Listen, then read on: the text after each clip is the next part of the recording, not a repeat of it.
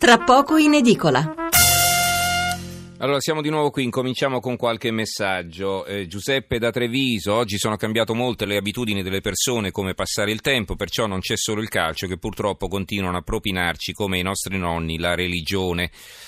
Eh, poi, ehm, se non si potrà fare la metropolitana a Tor di Valle ci andremo col taxi, eh, buona come battuta. Poi Paolo dalla Lombardia, una ricerca del Censis sul, sul tasso di riempimento degli stadi in Italia mette quello della Roma agli ultimi posti, perciò il problema è riempire gli stadi. L'Olimpico negli ultimi tempi riempie le sue tribune con le partite del Sei Nazioni di rugby eh, in effetti è vero il problema del riempimento degli stadi eh, che eh, non esiste in altri paesi eh, dove il calcio è altrettanto seguito come in Spagna per esempio, in Germania, in Gran Bretagna, in Francia, ecco da noi eh, questo problema in effetti c'è, eh, ma se insomma anche non è sicuro andare allo stadio, in più eh, anche che ne so, il campo è lontano come nel caso dell'Olimpico per cui quelli che ci vedono poco neanche distinguono i giocatori, insomma qualche problema c'è anche di strutture, di accoglienza, di parcheggi e così via. Ecco perché poi uno stadio nuovo potrebbe avere, dare una svolta anche a questo aspetto. Poi ancora Alessandra da Napoli, vorrei sapere perché non si fa una legge seria sugli stadi, visto che le società con stadi di proprietà sono indubbiamente avvantaggiate.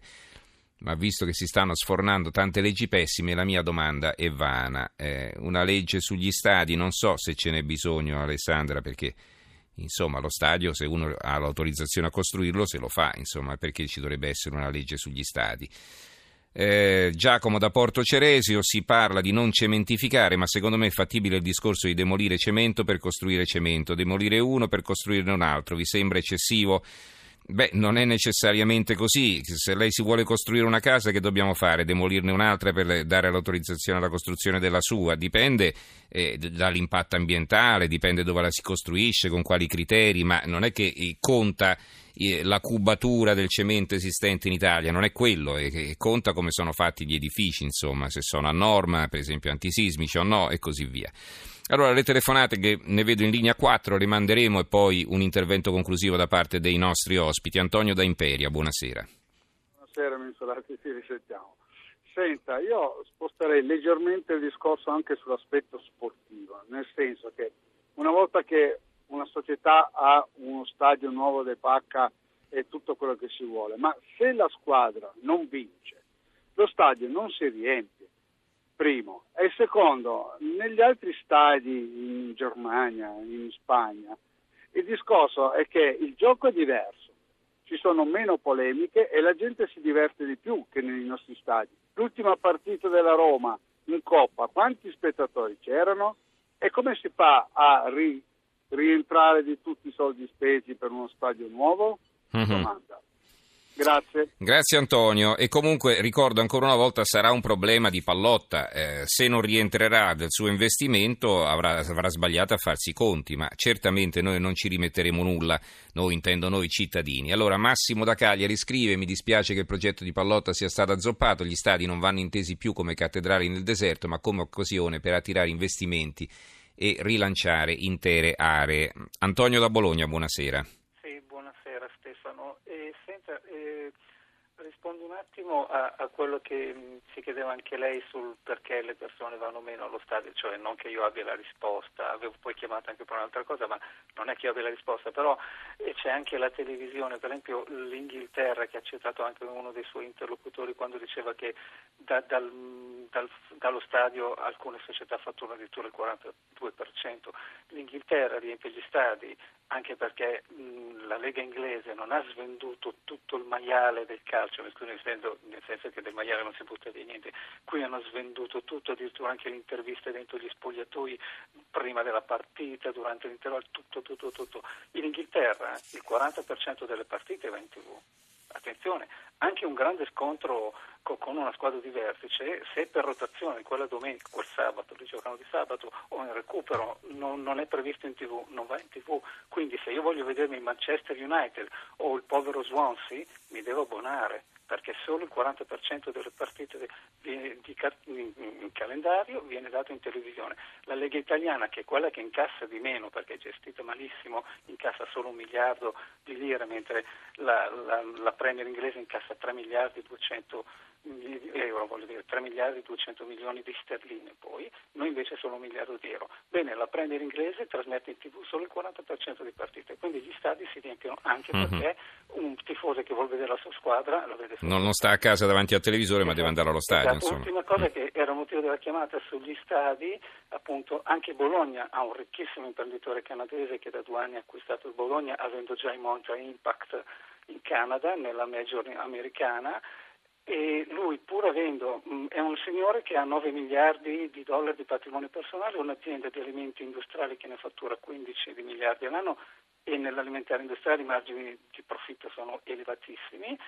Bene, questo signore pur avendo già terreni e possibilità di costruire uno stadio, un nuovo stadio di Bologna un po' fuori, decentrato, vuole eh, ristrutturare il patrimonio storico dello stadio del Bologna ha superato gli ostacoli che gli ha messo la sovrintendenza perché il Gallara è, è bene artistico pubblico, ha superato anche questi ostacoli e ha degli ostacoli del, del, comune che non ha capito bene che questo signore arriva dal Canada con 90 milioni per rifare uno stadio che rimarrà di proprietà del comune con concessione a 90 anni come si fanno tutti i comuni. Uh-huh. Bene, imprenditori arrivano dall'estero con i soldi e trovano comuni italiani che ragionano, che non capiscono. Che, che ragionano da curato di campagna. Grazie Antonio, interessante. Interessante questa storia di Bologna. Ehm, allora, eh, ancora qualche messaggio.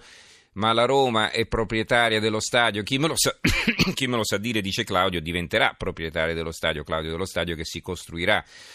Eh, Lorenzo da Roma, il problema è che i trasporti verranno intensificati verso lo stadio a scapito di altre zone, il problema è che un altro servizio importante verrà spostato dalla città alla periferia, svuotando ancora di più il centro, il problema è che lo sviluppo della città viene deciso da un imprenditore straniero. Vabbè, se la dobbiamo vedere negativa, certo, i motivi per lamentarci non mancheranno mai. Allora, ehm, Leonardo da Roma, buonasera Leonardo. Buonasera Mentorari. Eh, allora, contento dello stadio, contento da cittadino, contento perché entrano soldi per tutta la comunità, contento per l'infrastruttura. E la zona di Roma è una zona di Roma che ha un alto degrado e sono, eh, la gente che si lamenta sono gli stessi che si lamentavano con la Raggi, premetto che non sono un elettore Raggi, che si lamentavano con la Raggi perché non aveva fatto le Olimpiadi. Questa è l'Italia. Mm-hmm.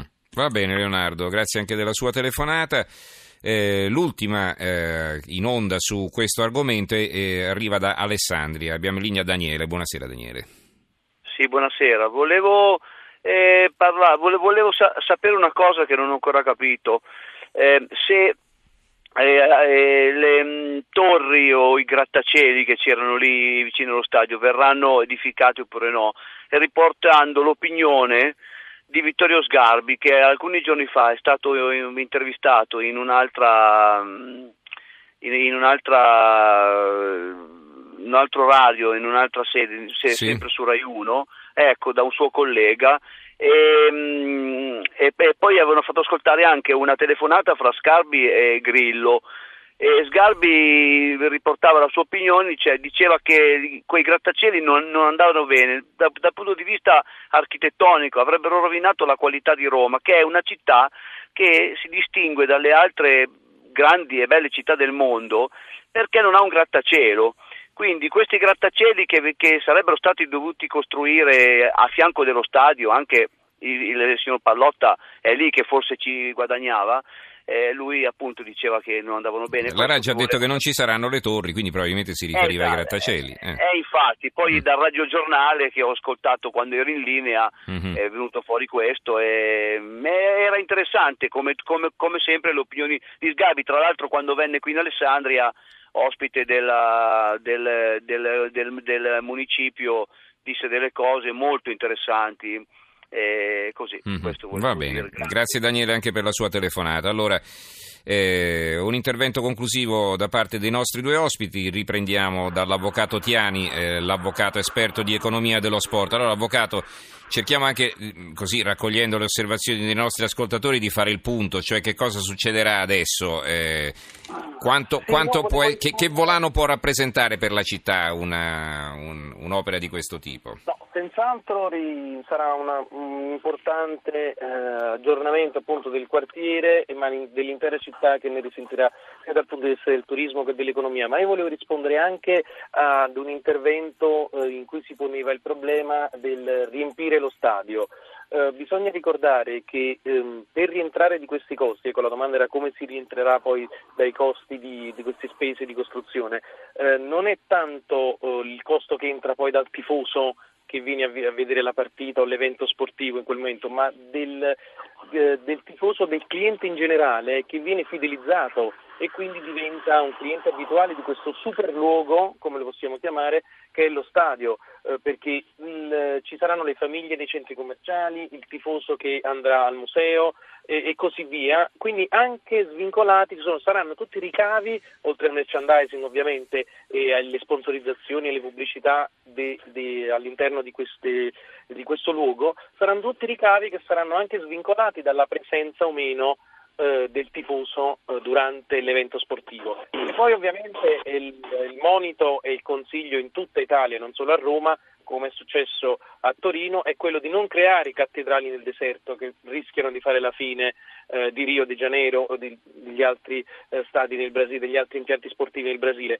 Eh, gli stadi al giorno d'oggi devono essere sempre più inseriti nell'aspetto urbano, ecco ora ci vuole Roma senza grattacieli, quindi uno stadio che non andrà costruito in modo immenso come sono stati costruiti, ricordiamo, gli stadi in Italia, ma per ristrutturarli per l'evento sportivo dei mondiali, cioè tutte le nostre mega strutture che vediamo in Italia, a Napoli, a San Paolo, a Roma all'Olimpico e così via, sono tutte strutture che sono state ingigantite soprattutto in vista dei mondiali, uh-huh. durante la ristrutturazione dei mondiali. E gli stadi di oggi, come lo Juventus Stadio che è 40.000 posti, comunque un numero inferiore rispetto agli stadi che siamo abituati a vedere, sono strutture più inserite all'interno di una città, più piccole, però più curate. E, la cui appunto ehm, estensione, la cui grandezza si può inserire in quello che diventa un luogo con altre attività. Ora uh-huh. le torri sono l'esempio che appunto è, è stato nominato anche nei messaggi eh, prima certo. degli ascoltatori. Uh-huh. Però ecco, è questa l'idea di anche per le altre squadre di, di tentare appunto di creare quel luogo che poi si riempie, ecco, proprio perché appunto c'è il rischio che si diceva di non riempire. Eh certo, eh, di non rientrare dell'investimento. Allora, benissimo, mm, ecco. Allora, Roberto da Roma scrive: Mi sono pentito di, non, di, aver votato 5 Stelle e mi sono pentito di non aver votato Giorgia Meloni. Vabbè. Poi Angelo da Guastalla, il Mapei Stadium è stato inaugurato nel 95 e comprende un centro commerciale con cinema e centri benessere ed è stato il primo in Italia. Il Mapei Stadium, ricordiamo, è lo stadio dove gioca il Sassuolo, ma si trova a Reggio Emilia. Eh, Claudio da Roma non si parla del fatto che la Roma non pagherà più l'affitto al CONI, non dividerà parte degli incassi, poi potrà affittare per eventi come concerti, sei nazioni, eccetera. E beh, certo, eh, vorrei pure vedere se Pallotta ci mette quei soldi, poi che deve fare? Pagare, pagare l'affitto di, di, di, una proprietà sua? Eh, poi ancora Riccardo, perché tutta questa importanza al calcio? Questo voleva dire l'ascoltatore del che ce ne frega, eh, ma noi non parliamo del calcio in sé, noi parliamo di un eh, di una infrastruttura che è importante, ripetiamo, non solo per il calcio, ma per i suoi riflessi economici sulla città. Graziano eh, da Taranto, purtroppo dipende da città e città, pensi che a Torino nessun problema agli Agnelli, il terreno dello stadium della Juve regalato a 2 euro al metro quadro, questo non glielo so dire. Va bene, allora, ehm, Marco Gorra, vice direttore del Tempo, concludiamo con te, prego. No, mm, rapidamente perché dobbiamo cambiare argomento. Rapidamente, noi eh, sul discorso delle presenze che faceva l'ascoltatore prima, che è drammaticamente vero perché all'Olimpico tante partite e della Roma e del Lazio sono un pianto, mm, io non sono così convinto che non ci sia un immediato effetto traino dello stadio sulle presenze perché è ovvio che non vinci il campionato l'anno dopo però in una piazza particolare come quella che è di Roma, che vive di entusiasmo, di esaltazione, una, una cosa simile, almeno gli abbonamenti, secondo me, te li fa fare. Mm-hmm. E quindi... E, eh. e da lì è tutta discesa. Anche perché lo stadio nuovo, insomma, eh, se non altro per curiosità... Per eh, la curiosità di vederlo, è chiaro. Attira. Va bene, allora ringraziamo i nostri due ospiti, eh, l'avvocato Tullio Tiani, eh, esperto di economia dello sport. Buonasera avvocato e buonanotte. Notte. E buonanotte Grazie. anche a Marco Gorra, vice direttore del Tempo. Buonanotte anche a te Marco. Buonanotte.